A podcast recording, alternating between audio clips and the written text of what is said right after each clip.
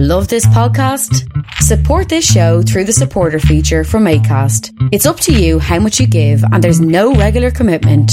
Just hit the link in the show description to support now. Hey, I'm Ryan Reynolds. Recently, I asked Mint Mobile's legal team if big wireless companies are allowed to raise prices due to inflation. They said yes. And then when I asked if raising prices technically violates those onerous two year contracts, they said, What the f are you talking about, you insane Hollywood ass?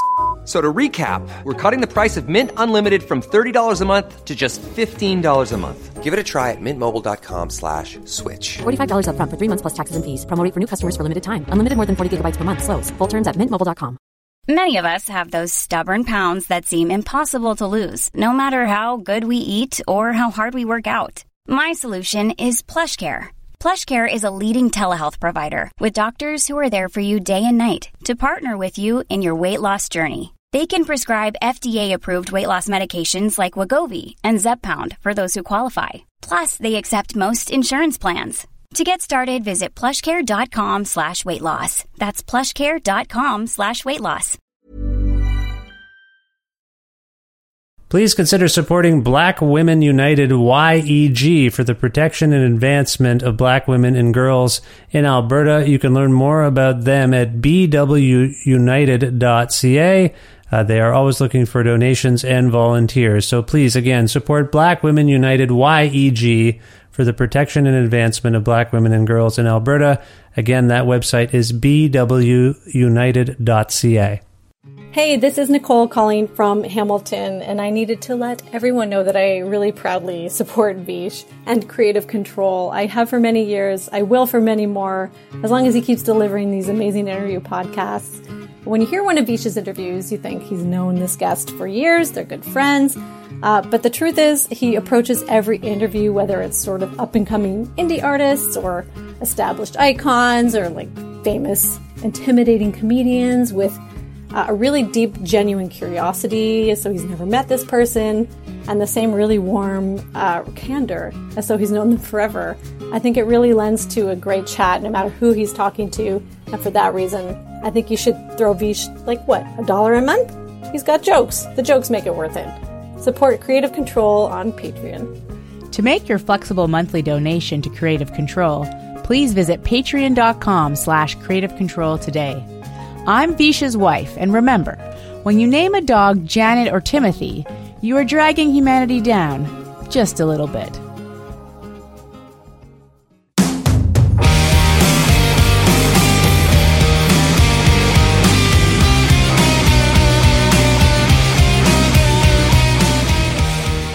Denzel McFarlane, Colanthony Humphrey, and Joseph Brosnan are musicians who perform together in a band from Toronto, Ontario called the OBGMs. Originally formed in 2007 by McFarlane and Humphrey, the OBGMs have quietly persevered in Canadian underground rock and punk scenes, earning a dedicated but small fan base for their supercharged performances and songs.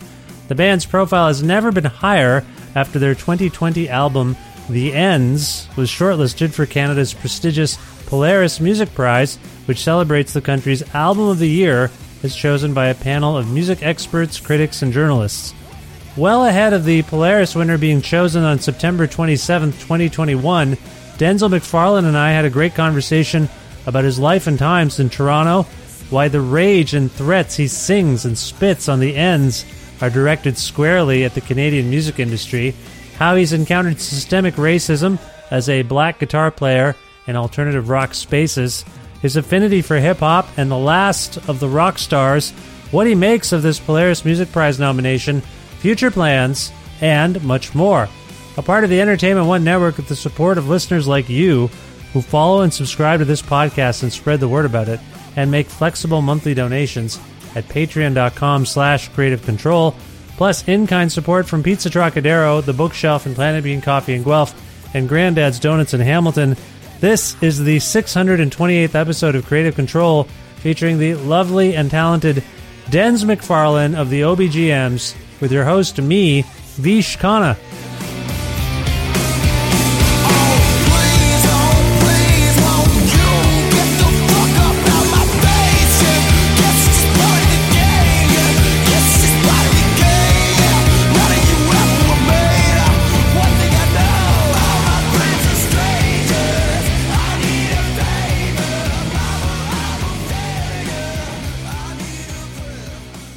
Hey, Dens, how's it going? What's going on? You know, doing well, living the dream. You know, living it, living it. Okay. Where in the world are you living the dream today? Uh, I'm in Toronto, Ontario. You know, Screwface capital of Ontario. Uh, that's what it's called of Canada, actually. Uh, of the world, maybe North. America at least. the Parisians might have an issue. Oh, that's right. but uh, Toronto's up there, top five at least. Top five. yes, I, I'm from Ontario originally, and I've only been away about a year and a half. Which I know that sounds like I've been away. Uh, I started a pandemic and then I ran away. It's a coincidence. It's a coincidence, but yeah. So I know Toronto very well. Uh, how long have you been in Toronto? I've been here all my life. Uh, I was born and raised. I grew up pretty much down the street, uh, which is coin- a complete coincidence. But uh, I grew up in a housing project called Neptune, Okay. uh, and uh, now I moved to Bathurst and Eglinton with my family. Doing doing well, feeling nice. You know, Feeling nice, yeah. Things Yeah. are starting to, as we're speaking. I believe things are opening up, so to speak. Uh, is Yeah. that is that true? Yeah, uh, we played our first show in Ontario since we. So you ran away and uh, started the pandemic, but I would say that we lay claim to that as well because our last show prior to the one that we did last week was the day that Tom Hanks said he had COVID. So uh, we are pretty much like the last show in Toronto. Oh, so wow. so uh, so uh, uh, now we're back to playing shows. We got one. We went had one last week. We have one next week, and it's slowly opening up. Uh, we'll see how long this lasts. But, Yes, uh, yes. I'm cautiously optimistic. What is it about Tom Hanks? Uh, why does he rule the world? He gets something, and then we all start paying attention and shut down. Before that, it was like, well, if Tom Hanks is fine, we're probably fine. What Yeah, what, makes a lot what is your perception of Tom Hanks in this uh, scenario? Is he responsible uh, in any way for how we're behaving?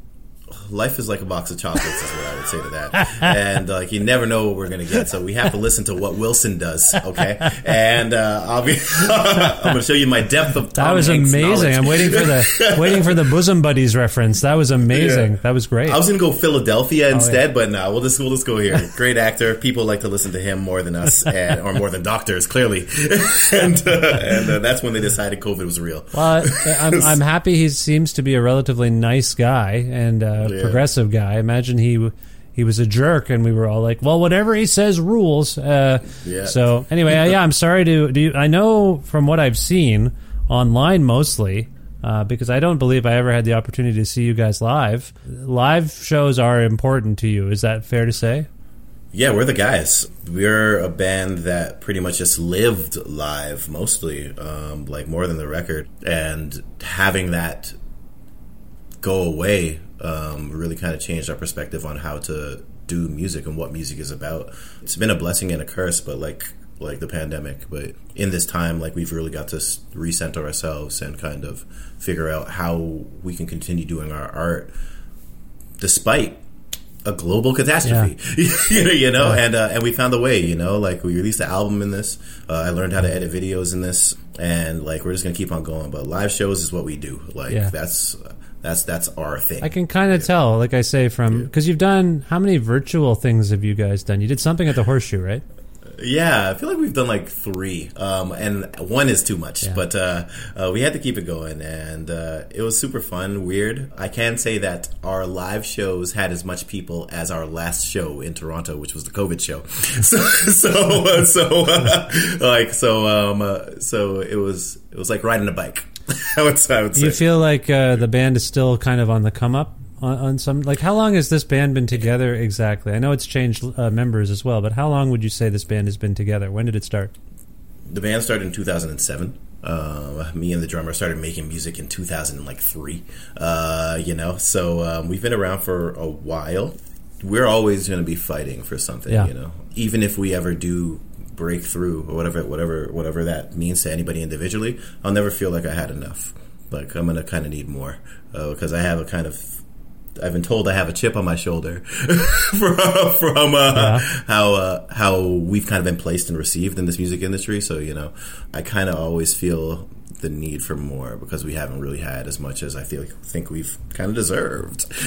in No, a lot of that's fair. You're, you you come across very brash uh, lyrically and on stage, Yeah. from what I can tell, and I want to get into that a little bit. But let's expand a little bit about the way you feel you've been treated Um, because that's what you're kind of getting at. And by the way, that's Yeah. a long run. 2007, you've been playing with your drummer, you say, since 2003. So that's a long time. And around, yeah. You've been We've been around, around, but but I I, I uh, appreciate your persistence, and uh, that takes a lot of self belief, if you will, or self propulsion. Delusion, self delusion is what you have to be crazy to, to keep doing this. What is honestly? a, just what is the relationship between you and the drummer? First of all, uh, because 2003, like that's 18 years of playing together as we're speaking. What is that relationship? How do you two know each other? And, and if you Oh, feel like identifying your drummer by name, Yeah, I guess. Well, I guess we'll say his name. Uh, his name is Colanthony Humphrey. Uh, honestly, he's my best friend. Like uh, we met through our sisters. Uh, my sister went to his high school, and uh, right when I was getting into music and learning how to make beats, and it started off as a competition, as in, oh, you think you make beats better than me, and uh, and and the competition has never died. You know, it's uh, it's something that's always kind of fueled us. Like, oh, I got this lick. You hear this? You hear this music? Oh, you you see what I've done with this? Um, it's like a healthy healthy fun, you know. Yeah. Um, so yeah, we met way back then. We were just making beats back then, and so uh, how how old how old a couple of people are you there at that point? Would you say? Got to be like 16, 16, 17, okay. 18. Yeah, young. So you're Yeah, teenagers, so. you're trying to assert yourself, learn new things, establish yourself a little bit. Okay, so that explains, and so you're just you're bonded. It sounds like you might be Yeah. bonded forever. He's stuck. He's stuck. We're stuck. Um, I was the best man at his wedding. I delivered the best speech ever. I, would, I would say uh, the, his wife had me uh, edit it, and I didn't appreciate it, but but it was good. Ti- but it was good times. Uh, um, Do you want, do you want to share the director's cut or anything that made the Oh, cutting room floor here? I can't. I did it privately though, but it involved me singing "Queen to Be" from "Coming to America" as the as their first song for their dance. okay, so Oh, my they didn't like that for some reason, and I was like, okay, what are you going to let this artist live? but, uh, I'm the best best man of all time, and you're stifling my time. creativity. That's that was your attitude. You're- like, wh- whose day is this about? Like, what are we talking about? I'm the best man. Yeah, I'm the best. Exactly. The best. Yeah, So- I, I hear you on that. Anyway, okay, I appreciate that. It's a long relationship. I started to ask you about to expand upon the way you've been treated in the Canadian music industry. Let, Yeah. Let's start with that because I have my own opinions and experiences in this music industry as well. I talked, as you might imagine, I talked to lots of people about their own experiences. What What would you want to say about yours and terms of where you started, how you've been treated, where you're at now? Yeah, I will say, us as a band, the OBGMs, uh, we are more lucky than most. Like we've had a tremendous amount of opportunities that most people like don't get. Like we've been able to travel off of music, and I've seen things that I never knew existed. I say that to say that being a black person in this alternative space isn't the most welcoming, and it's slowly becoming so. But if we're going to date it back to circa 2007, there was no real space for us. This was the height of Dipset, uh, you know. Uh, so Dipset G Unit, uh, like a lot, a lot of legends in hip hop were killing the game. okay? Sure. and uh, people weren't necessarily seeing themselves in a rock space, and representation is important. So since you can't see me there, it's hard for people to really associate me being dominant there, me being somebody that they would listen to there, because they don't see anybody else around me that looks the same. So we come in here with our experiences, both being from housing projects in friggin' Toronto, making music Yeah, yeah. like that is representative of where we're from. Like the lyrics are like what we're from. We're doing talking about what we're from, and the space doesn't look or sound anything like that. So it was really really hard for people to, and still is to a lot to today, to get it, to get what are we actually trying to do. Like we don't look or sound like a lot of people. Often in this industry, you'll encounter people that will ask you to change. Like, have you tried looking and sounding like everybody else? Hmm. Have you tried doing other things and incorporating this part to your what you're from? And it's like a delicate and dirty dance. Like, what part of yourself do you give up to do this music shit that you love? Sorry for swearing. Um, You can swear. It's a it's a oh, podcast. Shit! Shit! Shit! No, no, no. we have But, uh, there's a quota. You can't. Well, there's a maximum, I guess. Uh, Okay, No, no, okay. no. It's, no, I, I, I hear what you're saying uh, for sure, and I've, yeah, it's tough. as a person of color myself, I've experienced some of those things for sure. Do you have a sense of like I, I feel like at this point, has anything changed?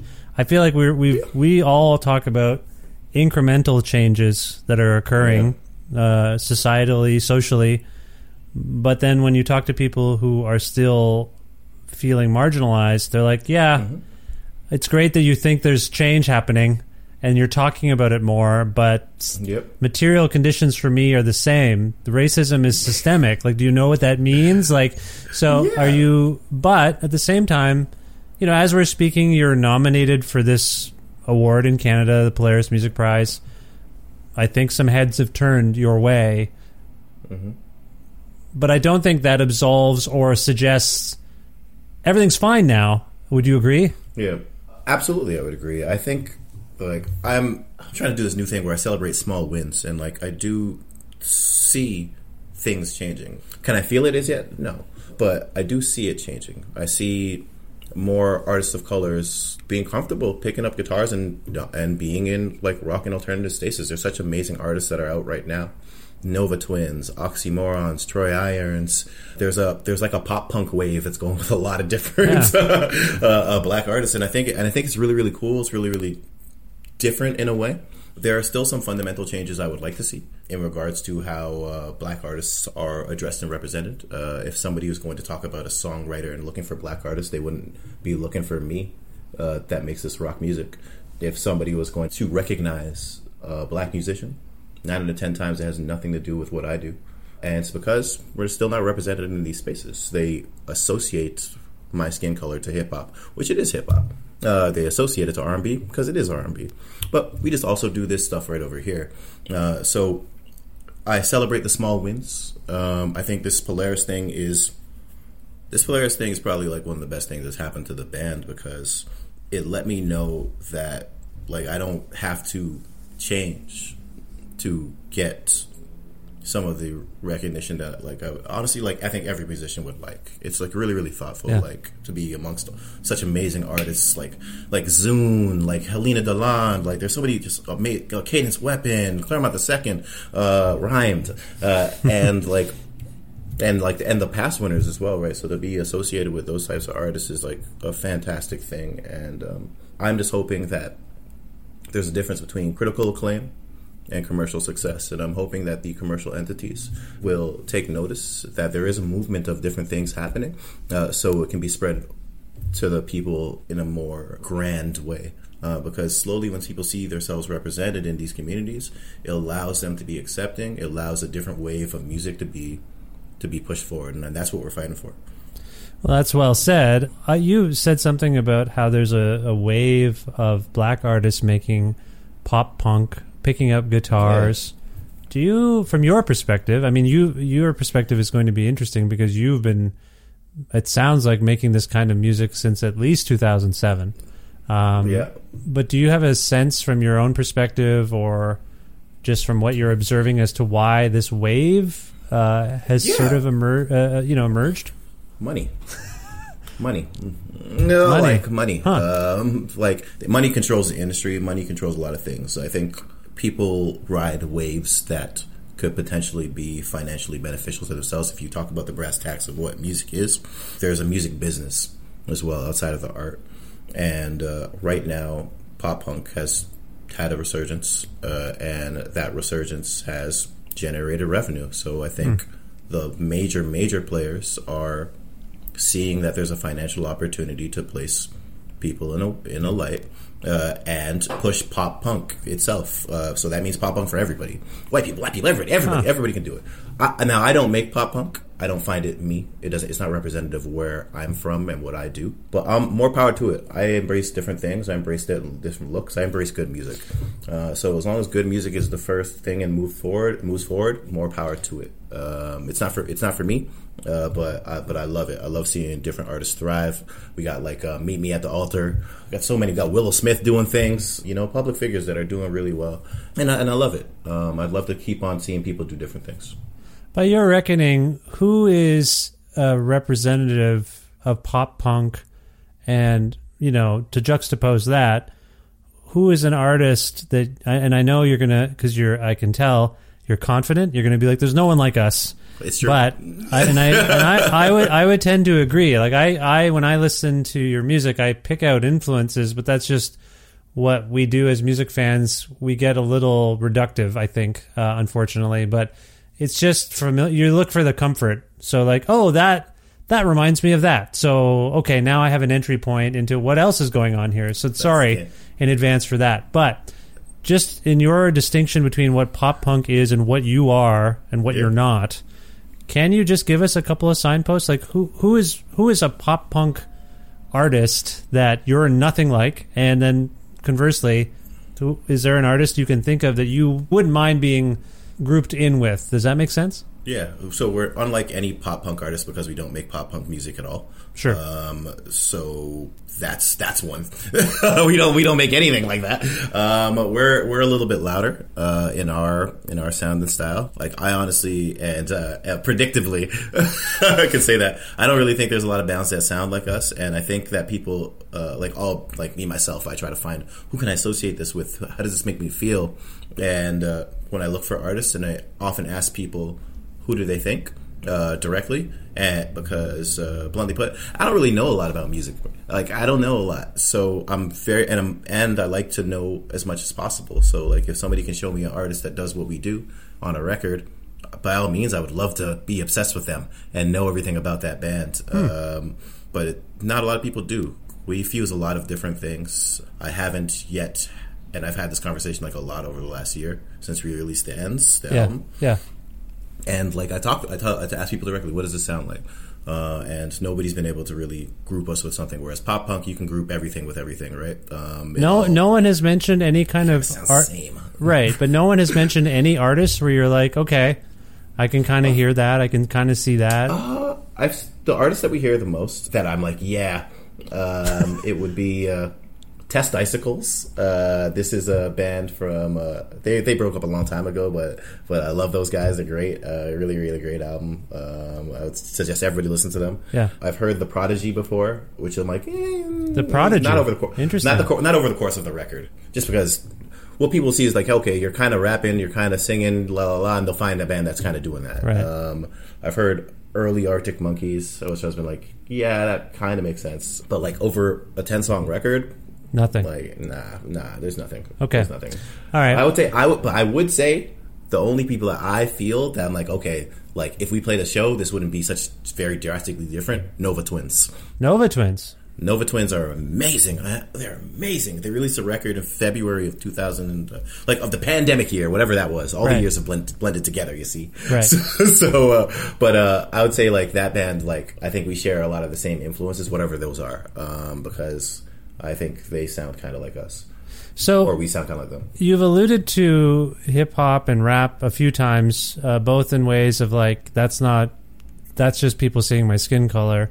Yeah. Um, but then you also said you kind of acknowledged that on, on occasion your singing is sort of rap singing. I think you kind of said that. What is your relationship with hip hop? Do you like hip hop? Are there I love hip hop. You love hip-hop? I only listen to hip hop out. Like I mostly listen to hip hop outside of making music. You know? Like uh, I tend to, especially when I'm in a writing phase, to only listen to things that are completely opposite of what I'm doing or what I'm trying to do. So I'm mostly listening to trap. I'm mostly listening to straight rap, hip hop, boom bap. That's what I'm listening to. I love hip hop. My cadences that I choose is just mostly just leaning into things that I think I'm I'm better at. There are a lot of bands that have just phenomenal singers with unlimited range and limited vocals and they can do whatever with their voices. Whereas me nah not really. I never came into this to be a singer.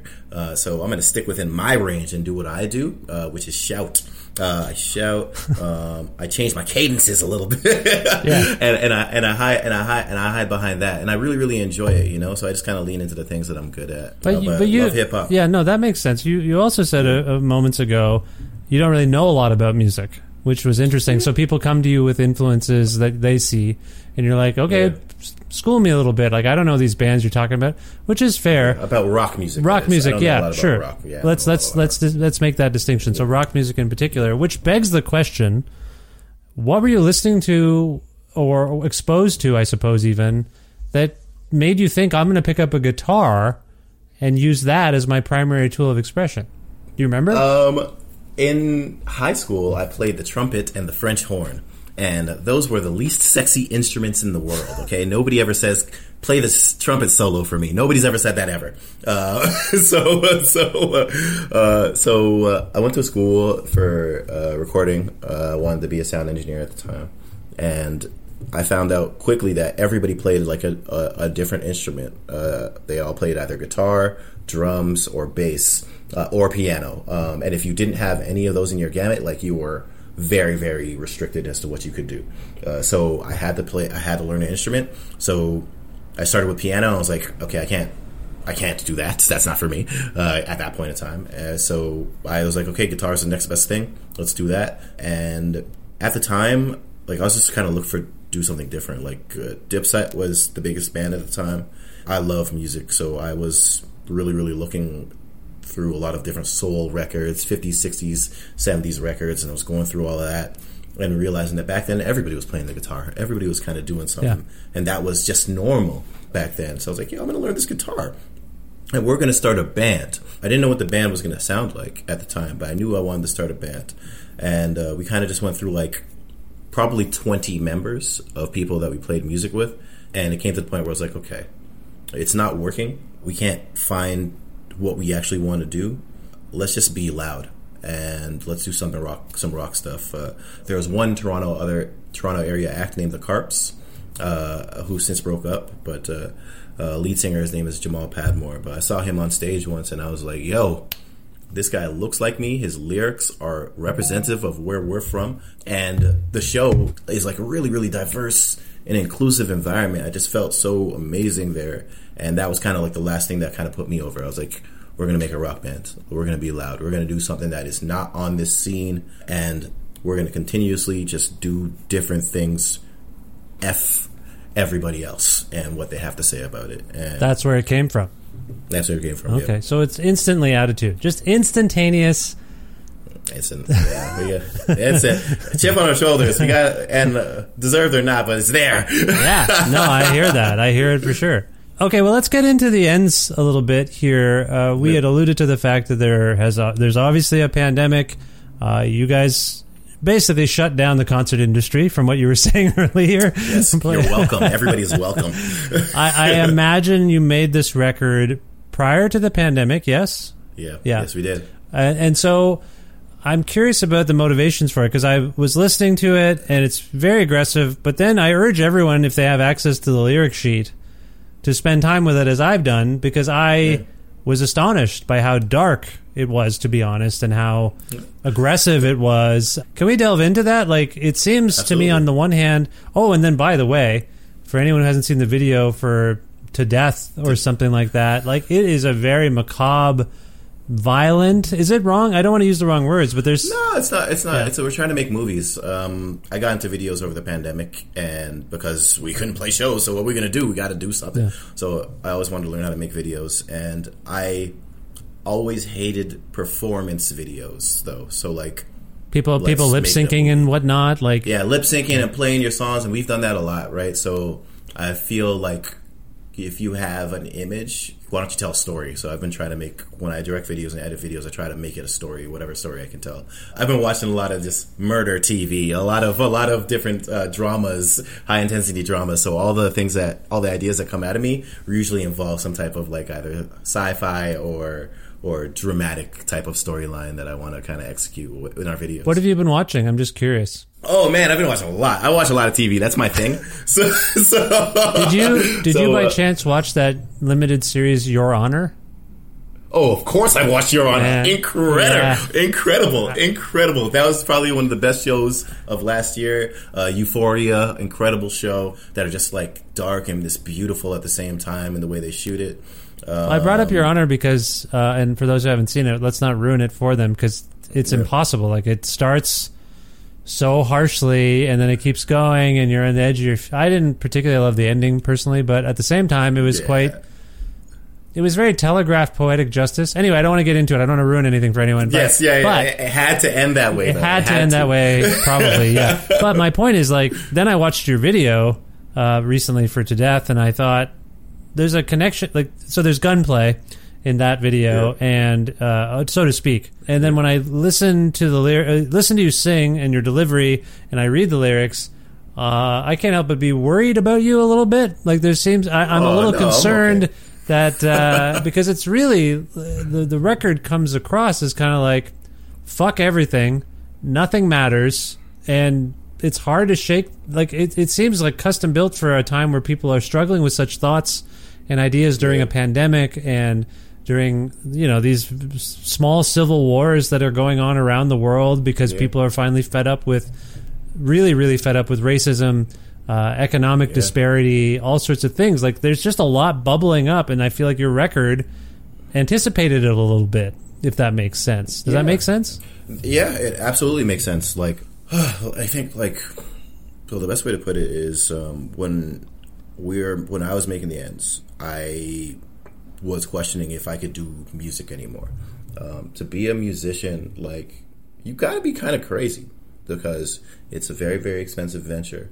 It requires complete dedication, or I believe it does. And you have to bare your soul. You have to be you have to be willing to bare your soul, and you have to be able to risk like it all. And uh, to release music, you're really, really releasing a part of yourself to people to interpret in whatever way they want to, and like, and sometimes they may see you there and then they just let you go away, you know. And we've been in the we've been in the band since 2007, and um, I was kind of just tired of everybody. I was tired of my bandmates. I was tired of myself uh, for being my own obstacle. I felt like I was my own obstacle. I felt I was like I was leading my friends to failure. We're all dedicating our lives to this stuff, and I'm the guy you had to look to to kind of lead and push this on. So you know, I wanted to let people know that like this is not a game. Like we're fighting for representation here. Uh, we're seeing a bunch of people be placed ahead of us. That like more power to them, but why? Why are you not recognizing our contributions to this? Why don't you realize that this is based off of systemic racism? Do you realize that it is? Let me paint the picture for you if you need it. And I'm just, I was, I was sick of it. So I wrote an album which was filled with threats uh, to to the Canadian music industry uh, in general. like, uh, like honestly, we just want to be seen. We want to be heard, uh, and we want people to know that what we're fighting for and who we're fighting for. This is not just for ourselves. We're trying to do something different. We want to be represented, and we won't take no for an answer. And that's kind of it, man. Like, pick a song. I'll, I'll choose a lyric for you. that is super fascinating and given what we're doing you know the timing of this when we're doing this it seems to have worked you provoke you provoke the Canadian. it's working. Yeah it's working. you provoke the Canadian music industry and they've come around on some level what does see. that tell We'll you see. well you know what I mean like you said this is a pretty significant moment for you in this band what does that tell you that you provoked It tells me- that you provoked people and they they're they're here for you now Yeah, you know, um, like when we were making this album, I remember like I want the lyrics to say something, and I want to embody like. It seems like people only listen when you're sometimes when you're yelling, and I don't know why that is. Yeah. But like, I look at Kanye West, or not even just yelling vocally, but like being loud. Yeah, yeah. No, I know what you at mean. Kanye West. I look at Kurt Cobain. I look at David Bowie. I look at Prince. And I look at some of the things they said. I studied some of their interviews, and I studied like why people were really fixated on their music and them as identi- their identities. And I was like, oh, it's because they they just don't give a shit. They don't care. They stopped caring. They stopped trying to be nice. They just started to be wholly consumed with what the message was, and for the better or the worse of that. Hmm. And the message for us was we're tired of not being noticed and everybody in our community not being noticed. We're going to fight for this and fight us if you have a problem with it. and, and uh, but like we're trying to unite people, and it's we're just lucky, honestly, to be honest, because like along the way, uh, if you say it loud enough, a lot of people will hear it and they'll help out. You know, Yeah. this Polaris thing, I, I view it as a hey, we see we see and we hear you. You know, um, so like it's nice to be recognized when you're going through something like uh, and and it doesn't necessarily need to be a nomination or anything like that. Even just like a hello can work from time to time because like that recognition when you're in these spaces, you never know what somebody's going through. Like I've been really, really angry for a long time, and like I'm slowly getting out of it, and I'm just appreciative with like how things have gone, and I know that like we still have to push further.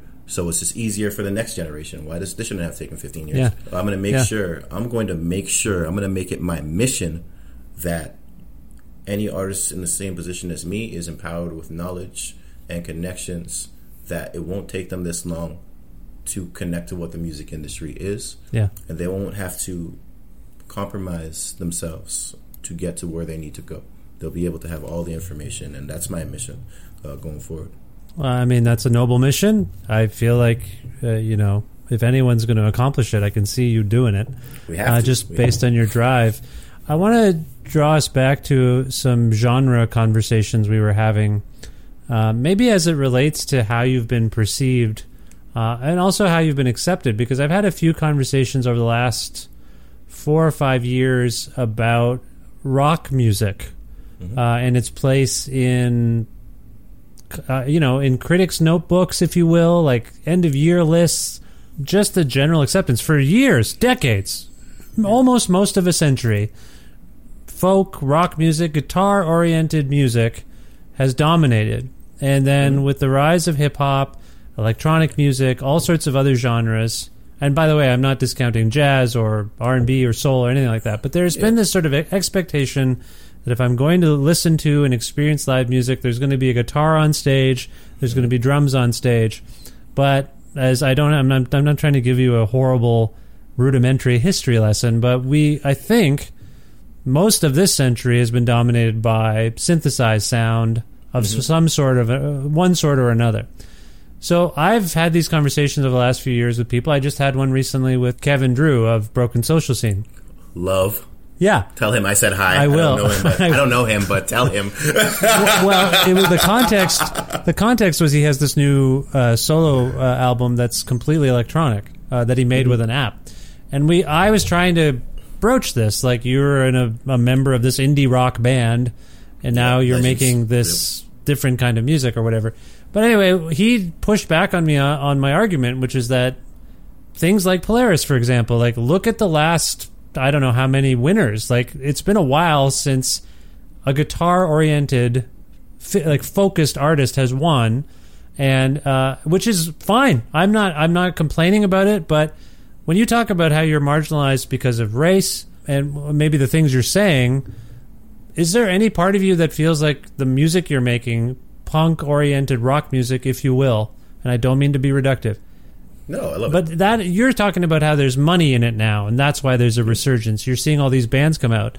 That hasn't been my experience as much, and I think the collective experience is there's like who's the biggest rock band in the world right now? Probably still Foo Fighters or something. Like who is it? You know what I mean? Like who's dominating the musical conversations? It's generally not loud rock bands anymore, which is great. They had their day, but you're a loud rock band trying to push through. Sorry, do you, do you hear Yeah. where I'm coming from a little bit? Yeah, well, I think I think I'm hearing a lot of different things. Um, I would say that the guitar music, and I was having actually a conversation about this not too long ago of like the rock star being dead.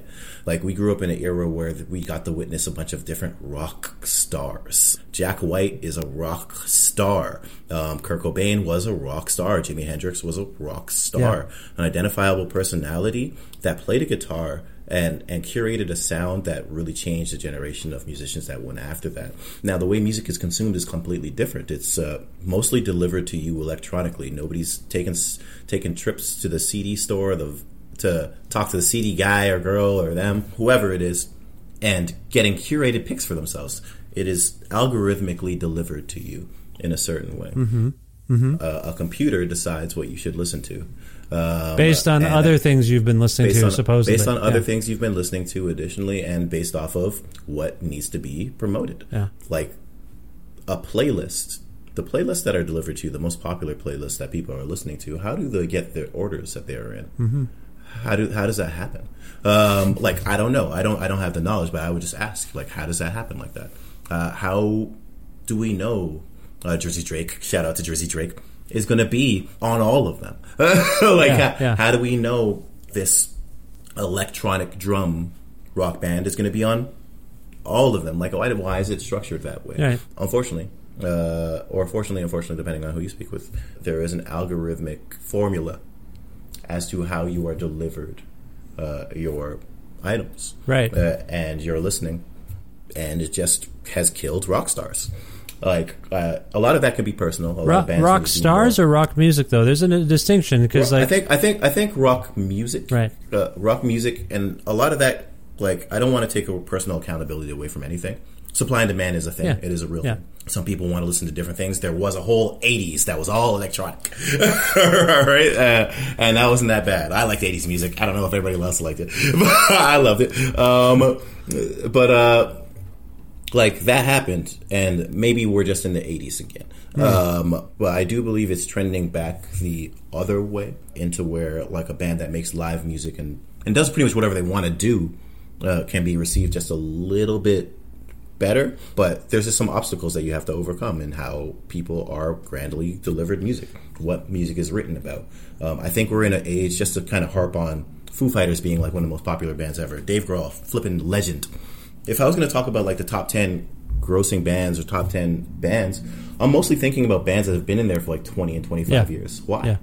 Like, why is that? Right. Why am I still talking about the Foo Fighters? Uh, I love them. Don't get me wrong. Flipping legends. They deserve it. But what else is out there? Now, talk about Canada. There are a lot of bands that have been grandfathered that deserved it because they did their work into the industry. But I believe the Canadian industry can do a, a, a better job of developing talents as, as exports to help change the way it looks and feels. How do we change the way this looks and feels? What's coming out Yeah. of this country that represent us? Is it still going to be a band from 20 years ago, the last rock star left?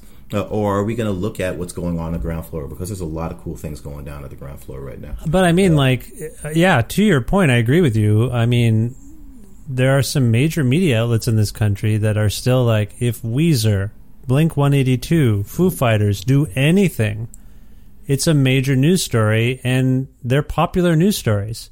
So there's a demand, they're meeting that demand to cover these bands that have these like long careers and cults, like serious cult audiences. And I mean, cults suggest small, but they're not even small. There's just they know if they do a Blink 182 or Weezer story, even if some of us are like, okay, who cares? You know, at this point. By the way, I was in the Weezer fan club in 1994.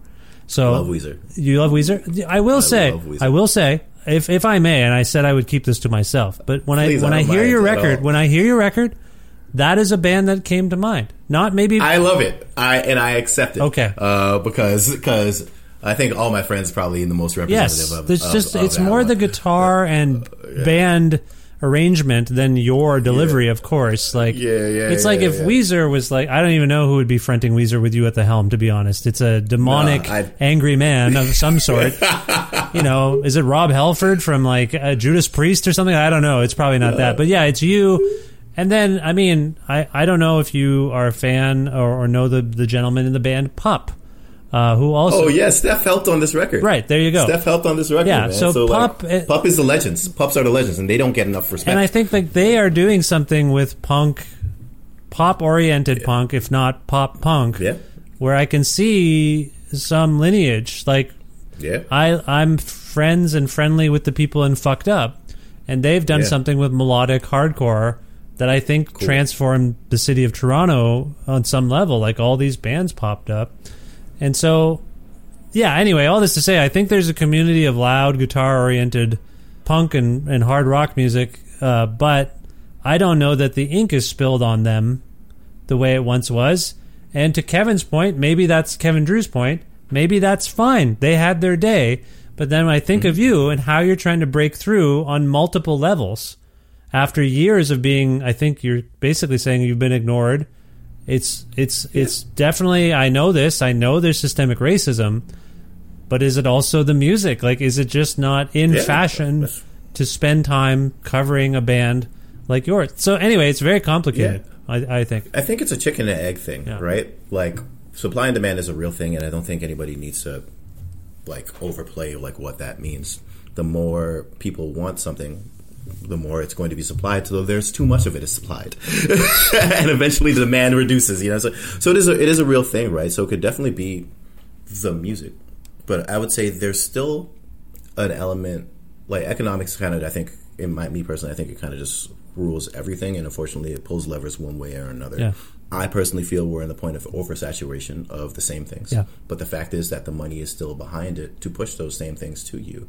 Um, you yourself have identified that if Weezer puts out a record, um, they, I mean, they put in the work, by all means, they're going to promote that more. If Foo Fighters mentions anything, they're going to promote that. Yeah, no, I get it. Uh, yeah. And so now, why is that? You're doing it for clicks. You're doing it for money. Yeah. You're not doing it for the art. You're not doing it because it's better.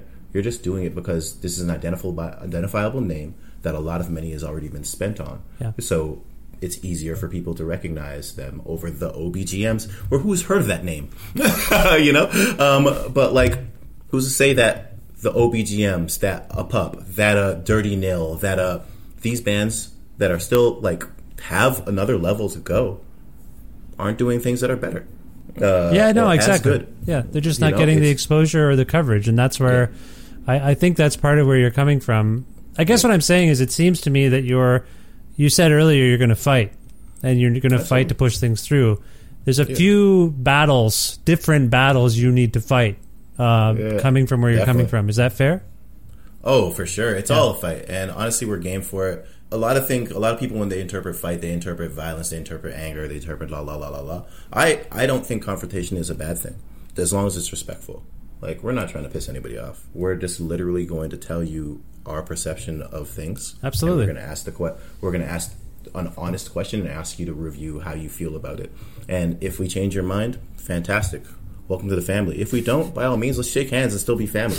like we're good. It's not all about anger. It's not all about aggression. It's all about just standing up for something Yeah. that you believe in. Uh, I believe that the industry was built in a way that systemically disadvantages people of color, particularly as it relates to me doing rock music, uh, but in a lot of different ways. Yeah, yeah. Uh, and if we look at the data, I'm confident that it will support that. Uh, now, the other part of it is that what do you do to change it? Are we just going to talk? No. We got to make some progressive actions. We got to put our own money and our own collective resources to where our mouths are so we can start adjusting change because one of the main languages, unfortunately, is money. And the money comes with the people. If we have the people that connect with the message, the money will come later. Let's just focus on building a community of people that are accepting and inclusive and that are fighting for each other.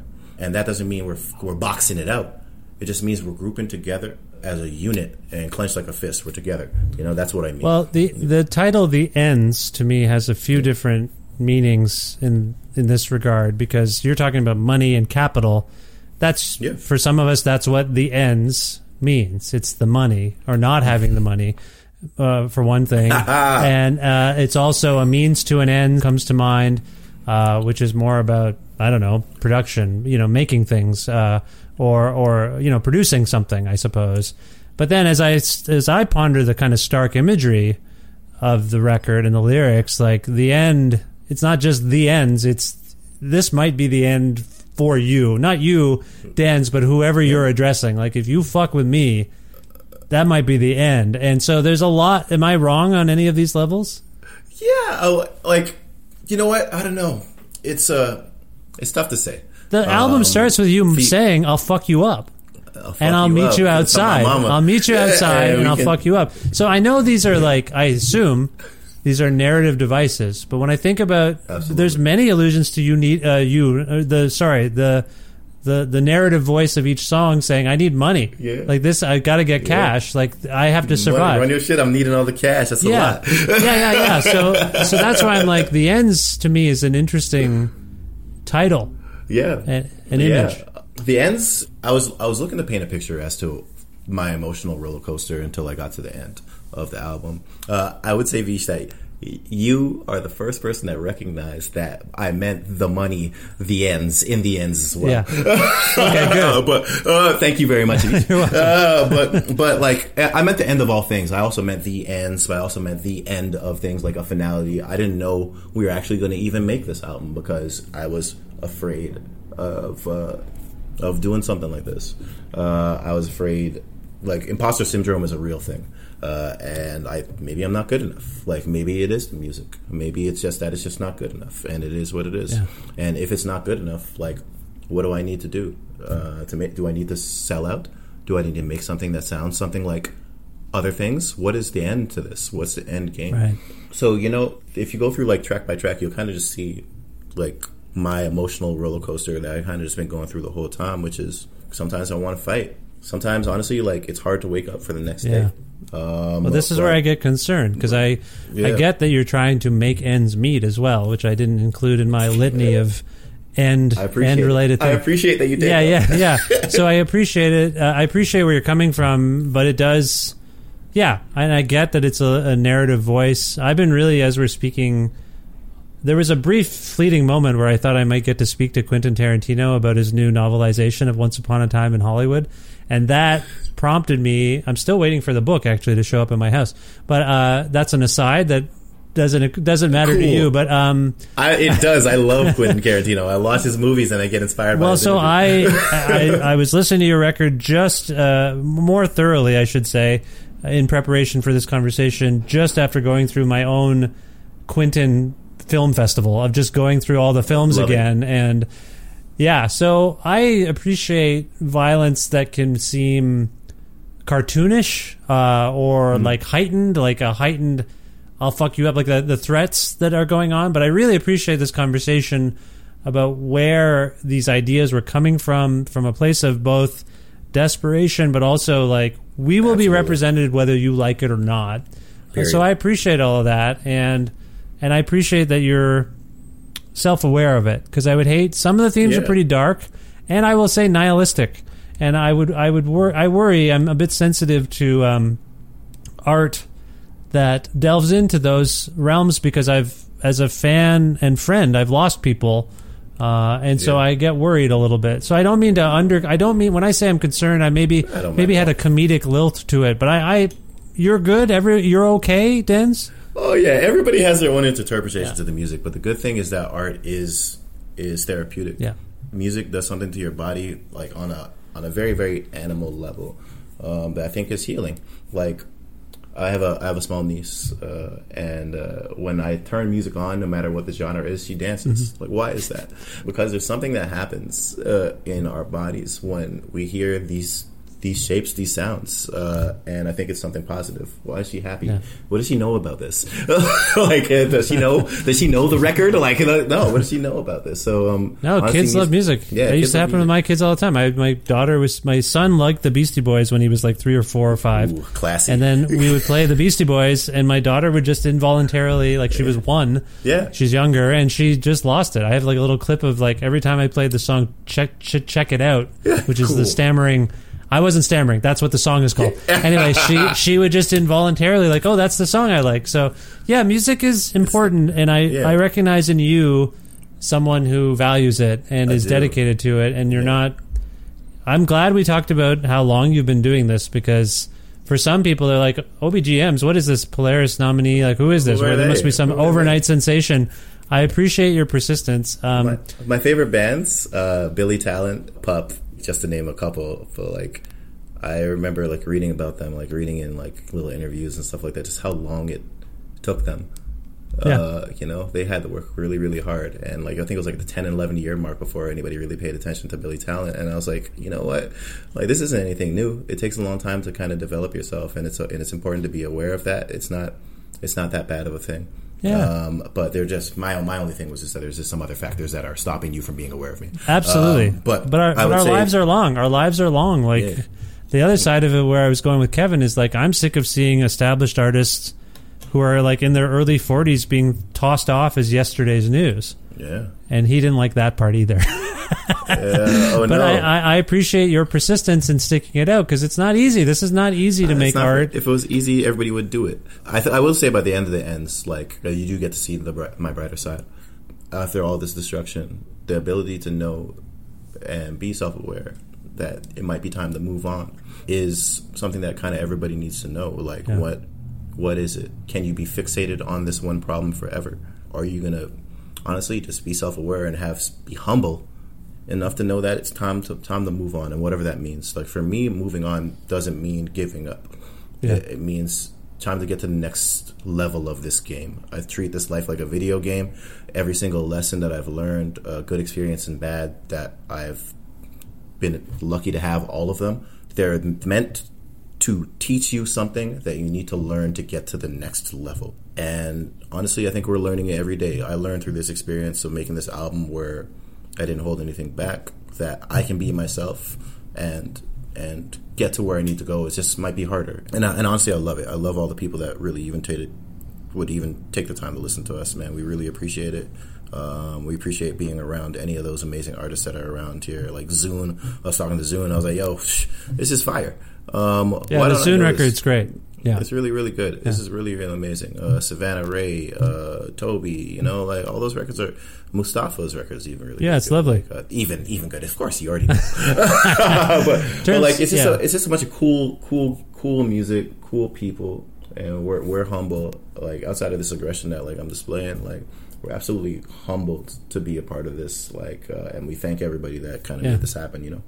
Well, I appreciate your your, your humility and your confidence, if I may. Um, I, Gotcha. I, I'm curious, Denz. Like, so record came out before the pandemic. Have you and you know things are now just loosening up? Are you someone who writes uh, in isolation and brings things to the band, uh, or do you have to be together? I guess I'm just curious if you've been writing or recording or anything like that. Good question, man. Um, uh, you know, when we've made music, uh, I've found the most success being alone. One of the things before the ends was I was like, "Yo, I don't know if I can even make songs anymore. Um, like they're not good. Everything that was coming out of me was just straight garbage." And uh, the drummer in my band, Colanthony, uh, had to pull me aside and go like, "Yo, what is your problem?" uh, and uh, to the point where I just started going to the studio a lot more regularly just to be alone. I would sit there for six and seven hours, leave, get there at four, leave at one, uh, and and come out with nothing. And you literally just be sitting in silence um, for months and months and months at a time, uh, till eventually like started it started happening, like started making music. So like I really do enjoy the chaos of making something alone, but I'd say what it did to me, like, was good and bad. Uh, I had a conversation with Colanthony just the other day. He was like, "You started coming to the studio alone, uh, but when you start coming here alone, you start to feel like you're by yourself, and you might not be by yourself. Uh, there can be a bunch of other people around you that want to help.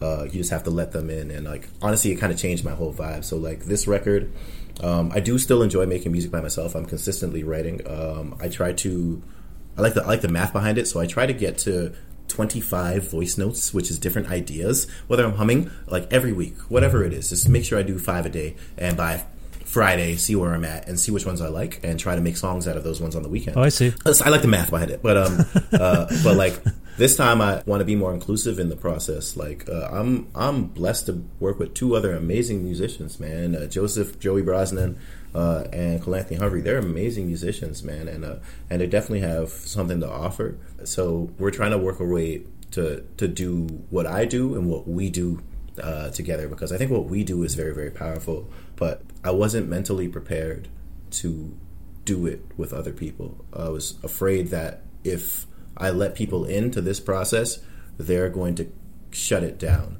They're going to say this is not good. They're going to make me feel insecure about what I'm doing. Yada yada. I had like severe, severe imposter syndrome. I couldn't take criticism very well uh, at the time, or not, not that I take it, didn't take it well. It's just that I wanted, I wanted to be the best. These are my guys. Yeah, I yeah, want yeah. to be the best for them. Like so, like whatever we can do to make it the best. But in that process, you don't get to show your true self uh, if you're considering everybody else and scheduling. Like getting three and four people all in the same place at one point in time. Like I hate that part. I don't Uh, particularly during a pandemic when there's protocols and yeah. whatnot. I Exactly. Yeah, I- I- We couldn't meet. We couldn't Yeah, meet. exactly. Like we literally. Yeah. So, so it's been fun. I'm excited to see what we do next because, uh, like, the ends was made in 2019, and like I have just so much more music to go. Even the songs that didn't make the ends are actually really good. but uh, we'll, we'll see if they ever see the light of day. And I do think this process the next album that we do is going to be it's going to sound different. We're just going to keep on doing different things. So, by the sounds of what you're saying, then you haven't begun that process for a, sec- a next record. Okay, okay. We have, yeah. So we should be we should be recording pretty soon. I think by September. Oh, so you've got songs r- written. yeah. Okay, Yeah, amazing. We're, we're ready. Yeah, we're doing really well. Um, That's great. We're blessed. We're, we're blessed. We're blessed. We're blessed. Like you know, like um, we're blessed to to do what we do, and uh, I just just want people to hear it. Uh, but it's just weird, right? Because we made an album in the pandemic that we didn't get to tour, Yeah. and we're a band that thrives at touring and getting people to understand the music. Since it's different, sometimes people need that live element to kind of just, oh, I get it. It just adds another little layer to it, so we can show you all these new songs, but we haven't even heard these songs live. Well, So- I, I've made the point a few times with different guests. Like, I think as a musician, I would always learn about the song by playing it live. Yes, oh so, yes, so yeah. On the one hand, it's for the audience to process your new record live. Yeah. But then, as a band, you're on tour. Like, if you're on tour every night, and you're, or if you're playing the, the songs every night, you're like, sometimes you're like, I don't actually like this song. the one we put on the record, like, you know what? I don't like. We, do you like playing it? And everyone's like, No, I don't like it. I didn't want to say anything. So you learn about yourselves and the songs by, or uh, the flip side is like, holy shit, you're singing a lyric, and uh, you're like, oh my god, I didn't know. I I just realized what I'm saying. Like, I just realized what that means that I'm saying that, and so that's what I mean. Like those that relationship you have to the song in a live setting and that repetition Yeah. of doing it that's really important would you agree Absolutely, it's the most important. Um, for us, uh, we don't go into any any show with a set list, so we kind of just check the vibe and try to feel the vibe of what the people, where the people are at, what the vibe of the room is uh, before Yeah. we kind of go through the emotions and just try to help them get to where we want them to go, and we all kind of get there together. You find out a lot. You find out like what can you do to make this more thematic? How do you extend this? Like, what do you Yeah. want them to hear? What do you want them to take away from the song? I think that's probably one of the things I've, that Steph actually helped me learn a lot about just making music. Where steph steph babcock Steph, Steph from Babcock pop from Pup, like uh, Yeah. flipping gentleman and scholar, the best friggin' person. Period. Period. Person. i know yeah steph is great yeah. Um, uh, so he uh, asked me a question that I didn't have the answer to, which was like, "What are you want people to get out of this, like this line? Why are you saying this?" Uh, and I was like, "What? it rhymes, baby! Like I don't know." Uh, and it kind of made me really, really. Uh, like he gave me some advice that I like I, I tell everybody I can. Uh, hopefully he's okay with it, which is that like yo, he's like basically the verses seventy percent of the verses people probably haven't even heard, uh, but they do hear the choruses. So really, really, really, really make sure that what you want people to hear, you enunciate and say it in a way that they can hear it. Yeah, uh, yeah. and I'm like. Blows my mind. I literally rewrote the ends when, when, when, he said that. It blew my mind. I, and it seems like it seems basic, but it changed. It changed how I interpreted music. Uh, it changed what I yelled about.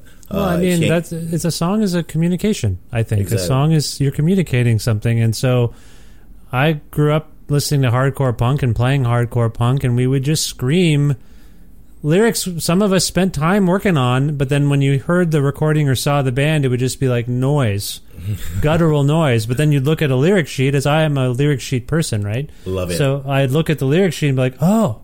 That's amazingly clever, but I have no idea based on this recording hmm. that that's what's going on. That's the case for lots of different metal, hardcore, certain hmm. kinds of punk, where it's just part of the aesthetic to scream it. Steph from Pup is someone who enunciates.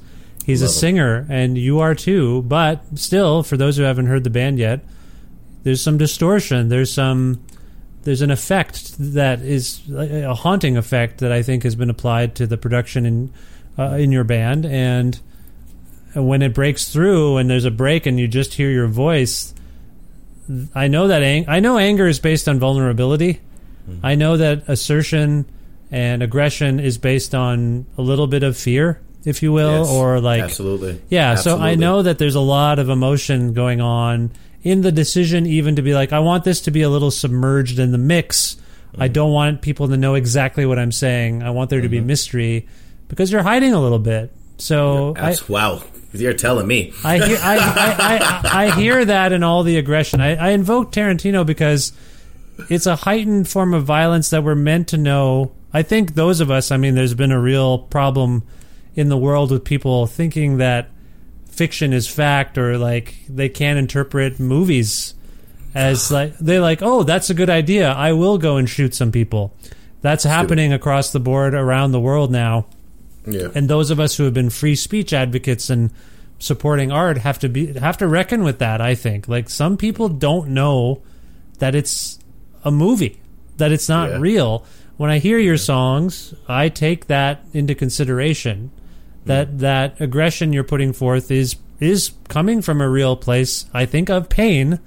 But I don't think you're going to go and do the things you're singing about every day. Do you know what I mean? Yeah, yeah. I mean, well, it's not like we've like, oh, and I really want to make it clear. It's not like we've uh, because because uh, lyrically, every single word is real. Yeah. Every single word is a thought that has come through my mind. But there's like a step before that everybody really kind of needs to dial back into what reality is and not take that step. Right. Like, I'm not out here fighting everybody. Uh, I'm not out here robbing everybody. That don't make no sense. that, don't, that don't make no sense. Uh, but if you listen to track one and two, it sounds like I might be. But like you know, uh, but I know that's not going to get my point across. That's not the point. Uh, the point is that I'm angry and it's okay to be angry. Yeah. There's nothing wrong with having anger. Anger is a natural emotion. Mhm. Um, it's just about how you cope with it. Uh, this is how I cope with it. Uh, I am able to be honest with how I feel. Like I feel that our industry, a beautiful industry uh, with amazing musicians over here, can do a little bit more to assist uh, an artist in my position, an artist that looks like me, and it makes me angry because I feel helpless. Uh, in that moment, uh, and there's nothing wrong with pronouncing what that anger is. Just don't don't do dumb shit though. Uh, Yeah. don't, don't do the don't do the dumb shit. No, I, I, I and I know that's where you're coming from. So I'm glad you said that, and Yeah. that's my perception of it as well. I want to ask you. So we've kind of talked about what's next in terms of you guys working on a new record, uh, probably this fall, by the sounds of it. Yeah. Hopefully, I, I assume it's still too nebulous to suggest you might be hitting the road, or are there plans at this point to do some There's- touring? There's plans. Like uh, I was, I will say that there are plans for us to go on the road. I think everybody wants to get on the road right now. It's such a beautiful thing. I'm seeing all all these acts really, really announce dates uh, all around the world, and um, I think everybody's just trying to figure it out still right now. Um, so it's a little early to say like what we got cooking up, but there's a couple things that if they happen, it would be it would be pretty amazing. Yeah. Um, I'm still like I'm still in a daze though. Like um, this has been a long time without like live music and touring and stuff like that. Even longer for us because uh, we played our last real show before the show that shut the city down. Uh, what we played it in 2018. Uh, and, Oh, uh, wow. yeah, uh, we were on tour in Europe with a band named Mando Diao. And when I got back, I was like, I think I'm done with music. Right. Because, like, one, I'm not good enough. Two, I hate how it makes me feel. This feeling. Uh, I hate this feeling Yeah. And how do I stop it? So like I stopped talking to everybody for a year, and then we came back, and I was like, we have to do this. There's some, there's we can't leave like this. It don't make no sense. There's more to do, and and we can't go without the message, with the message being left unsaid. We have something to say still. So we got a lot of cool things coming. I think. Uh, I hope they happen. I hope everybody stays healthy and uh, safe, uh, so they can happen. And uh, and if they do happen, Jesus, wow, exactly. It could be, I think it could that's life changing. That's everyone's. It could be life changing. Yeah, that's everyone's sentiment right now for sure. Yeah. Well, if people want to learn more about the ends and the OBGMs, where would you like to send them uh, using, you know, Yeah. the tools at our disposal in the current age?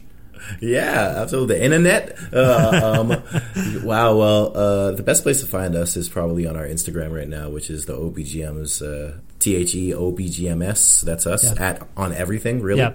and you can really just find everything that we're doing uh, on on there. Uh, I would say listen to the music, uh, listen to the album. Uh, we don't just talk about ourselves; we also like to promote other artists that we really really like uh, Yeah. to see. So um, let's just share some music. If you guys have any music you want to send to me, by all means, like I I, I like being a student to this. I like learning more. If there's something that you can teach me about uh, anything, I'd love to know. Um, so hit us up. Uh, don't be shy. Uh, we're very friendly uh, at the OBGMs on everything, uh, and that's the best place to find us. Okay, cool. Now, Denz, if we want to go out, uh, I'd like to go out, if possible, on a song from the ends, just so people can get a sense of what we've been discussing. And uh, if that's cool with you, can you pick a song and also let us know why you chose it? Yeah. Um, tough, tough question, man. One song. Uh, I'm gonna choose. Uh, I'm gonna choose "Outside." Uh, that's track one. Album our opener. Album, Look at that. album Opener. Okay. The reason why. The reason why is uh, I remember making that song really, really well. I was making a bunch of songs like alone, uh, and I was scheduled to go meet some producer to help us structure and maybe help uplift our songs. And I remember that was like the last song I put down, um, and like lyrics unchanged or mostly, mostly for the most part. And uh, when we actually and just like we never ended up changing anything with that song. Uh, it's like I feel it's like one of the most truest representations of what we bring to the table, what we bring to to this music. We're doing things that you might not have heard before. In the actual recording with Dave Schiffman, the song had no chorus before, if it has one now. but but uh, but uh, uh, it definitely had no chorus before. And uh, I remember uh, bringing my friend uh, Roberto Molina of a band named Tonics uh, to play bongos on it. And uh, Dave Schiffman kind of changed the arrangement of some of the things that we did, and then dropped the full drums right on the first ver- right when the first verse started. Yeah. And he stood back and he said, "That's how you make a record." And I was like, "God damn, I'm writing a chorus now." Uh, and and literally right after that, like maybe ten minutes later, I was like, "Don't mm, mm, mm, you meet me outside?" you meet-" And then I went in the booth and I did it, and we all sat back there with the representation of where we're from with the screw face. Okay, uh, everybody had the screw face on, and I was like, "This changes everything. Like this is exactly how it should have been." Um, and I kind of went back to a lot of the choruses on the album, and I just and you probably if you knowing that you'll probably know which choruses I went back to. And I changed them, uh, and, and I and I changed them. Uh, I went to change "Move On." I want to change all my friends. I want to change "Cash," uh, and I just changed how I enunciated things. Yeah. So you heard that I am very serious, uh, and it just felt so freeing. Like, and I still don't know much bands that that sound like that. Uh, it's a good introduction. Listen to the whole album. It's only twenty minutes. it's only twenty minutes. Like we're not. It's not. It's not. A, it's not. A, it's not a huge undertaking. But but that's my favorite song on the album. Well, it's a really great record, and I appreciate your emotion and your heartfelt uh, authenticity. Like it just feels very authentic as an expression, and that's something that means a lot to me, and I'm I know it means a lot to I lots of it. people. So let's hear "Outside" by the OBGMs from this uh, amazing new record, uh, "The Ends." And Denz, I, this was a pleasure for me. I hope you enjoyed it, and I wish you the best luck in the future. I had, I had such a great time, Vish. Thank you so much uh, for even taking the time to speak with us. Uh, big shout out to everybody from Polaris for all that, you know. Uh, and uh, come to a show when it's safe to. and uh, it should be a good time. I'm there. You should come to Edmonton, where I live. That would be fun. And hopefully, hopefully it's in the plans. Hopefully it's in the plans. That's all I can say.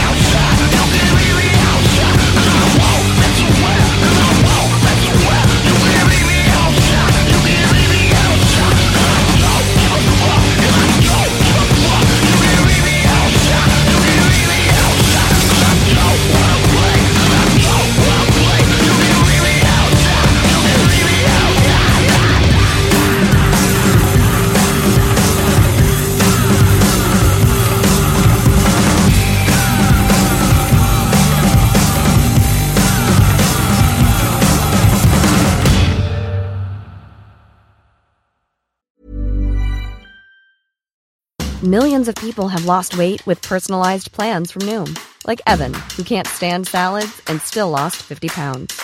Salads, generally, for most people, are the easy button, right? For me, that wasn't an option. I never really was a salad guy. That's just not who I am. But Noom worked for me. Get your personalized plan today at Noom.com. Real Noom user compensated to provide their story. In four weeks, the typical Noom user can expect to lose one to two pounds per week. Individual results may vary. Hey, it's Ryan Reynolds, and I'm here with Keith, co star of my upcoming film, If, only in theaters, May 17th. Do you want to tell people the big news? All right, I'll do. Sign up now and you'll get unlimited for $15 a month in six months of Paramount Plus Essential Plan on us. Mintmobile.com slash switch. Upfront payment of $45 equivalent to $15 per month. Unlimited over 40 gigabytes per month. Face lower speeds. Videos at 480p. Active Mint customers by 531.24 get six months of Paramount Plus Essential Plan. Auto renews after six months. Offer ends May 31st, 2024. Separate Paramount Plus registration required. Terms and conditions apply if rated PG.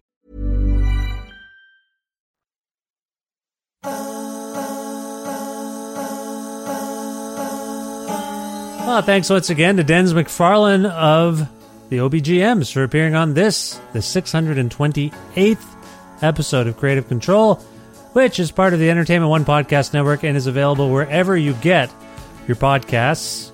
Everywhere, I believe, at this point. If you can't find an episode you're looking for for some reason, or if you want to learn more about me and sign up for my monthly newsletter, everything you desire is at my website, vishkhanna.com. Everything you desire in, in that regard, not beyond those things. You can like Creative Control on Facebook, I suppose. You can also follow the show on Twitter at Vish Creative or follow me directly at Vishkhanna on Instagram and Twitter, as a matter of fact. Also, please visit patreon.com slash creative control to make a flexible monthly donation to sustain this podcast. $6 or more grants you access to exclusive content. And uh, by the way, if you're interested in receiving a Creative Control t shirt, please message me on Patreon and I'll get you one while supplies last. A fella named Adam recently did this, and then he got a shirt, and he told me it looked good. He was happy with it. So that that could happen to you. You could you could be just like Adam if, if you want. Again, patreon.com slash creative control for more info. Thanks again to Pizza Trocadero, The Bookshelf, and Planet Bean Coffee in Guelph, and Granddad's Donuts in Hamilton. Uh, Hamilton and Guelph are both in Ontario, Canada. Thanks to all of those organizations and businesses and companies and what have you for their in kind support for this show. Thanks as always to Jim Guthrie, also of Ontario, Canada, for letting me use some of his music on the show. You can learn more about Jim at his website, jimguthrie.org. And finally, thank you. Thank you to you know for listening to this episode with Denz from the OBGMs. I hope you enjoyed it. Maybe you're new to the show. Welcome. Uh, appreciate you being here. Maybe check out the rest of the show. Some of the bands we talked about, I think, some of the members, I should say, have been on the show. So dig deep if you want to. If not, thanks for checking it out. And for everyone else, please keep listening. Tell your friends maybe about the show. Subscribe to it. Spread the word if you can. That that all helps. Anyway, I will talk to you very soon. Hope you're well. And thank you, and bye for now.